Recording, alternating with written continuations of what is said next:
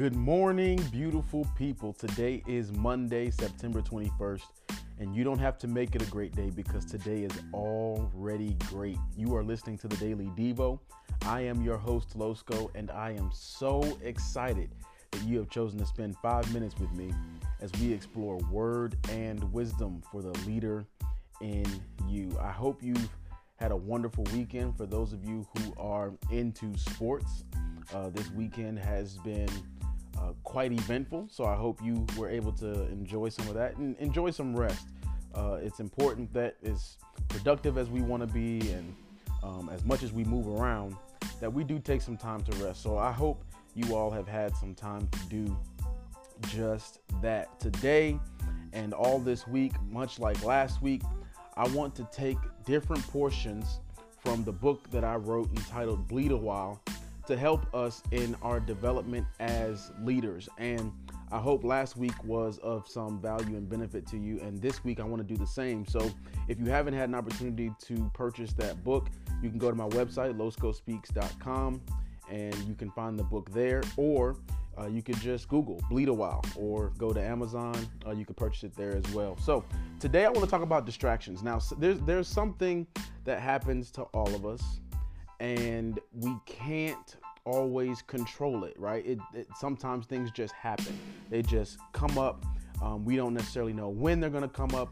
We don't necessarily know how long they're gonna come up. And we just have to deal with those things, right? We have things that need our immediate attention and we have to deal with those things. Those are not the distractions that I'm talking about. I'm talking about the distractions that rob us from doing the absolute best we can do, especially when it comes to how we lead others. I'm going to share something with you that I've learned over the years, and that is you can never be your best self if it's not your full self. I'm going to say that again. You will never be your best self if it's not your full self. So we have to ask ourselves a really honest question, and that is, what is robbing us of becoming and being our full and complete selves? And there are two things that I want to share with you all today that I hope you guys can begin to look at and evaluate honestly within your own lives and start to eliminate them throughout the week, okay?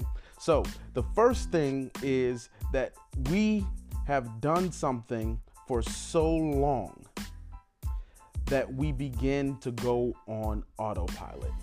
That's the first thing. We've done something for so long that we begin to go on autopilot.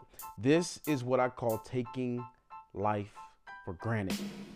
There's some jobs that you all have done for so long that you're just on autopilot, right? There are some positions that you all have been in for so long that you just go on autopilot. You know that you can get the job done without actually engaging your entire self anymore. And because you can, you do. And you don't put your full mind into it. You don't put your full body into it. You don't put your full emotions into it. Why? Because you've done it for so long that you don't need to. You can do just good enough to get the job done. That's the first thing that happens to us that keeps us from being our full and complete selves. And that is, by definition, a distraction. The second thing that happens to us, and this is something that often is a result of the first thing that happens to us, is that is we take things for granted, yes, but because we take things for granted, we start comparing what we have and what we do to what others do. The second reason we become distracted, or the second reason we don't become and be our full and complete selves, is that we devalue what is right in front of us. We start comparing how green the neighbor's grass is. We may look or seem more appealing from a, a distance, but at the same time, what they're doing may not necessarily be all that it's cracked up to be. You're stuck looking at what someone else is doing because you have not completely valued what you're doing and what you are directly engaged in. Yes, you've been doing it for a while. That means you have all the knowledge, you have the experience that you should be able to do it even better. Approach your day, your days, your positions, your leadership as if it is the first day. Remain a student, remain hungry, keep looking for ways to get better. That is how we put our complete and full selves into what it is that we're doing and in what we are leading. Don't take things for granted. Don't think that because you've done it for so long that you don't have to put your complete self into it.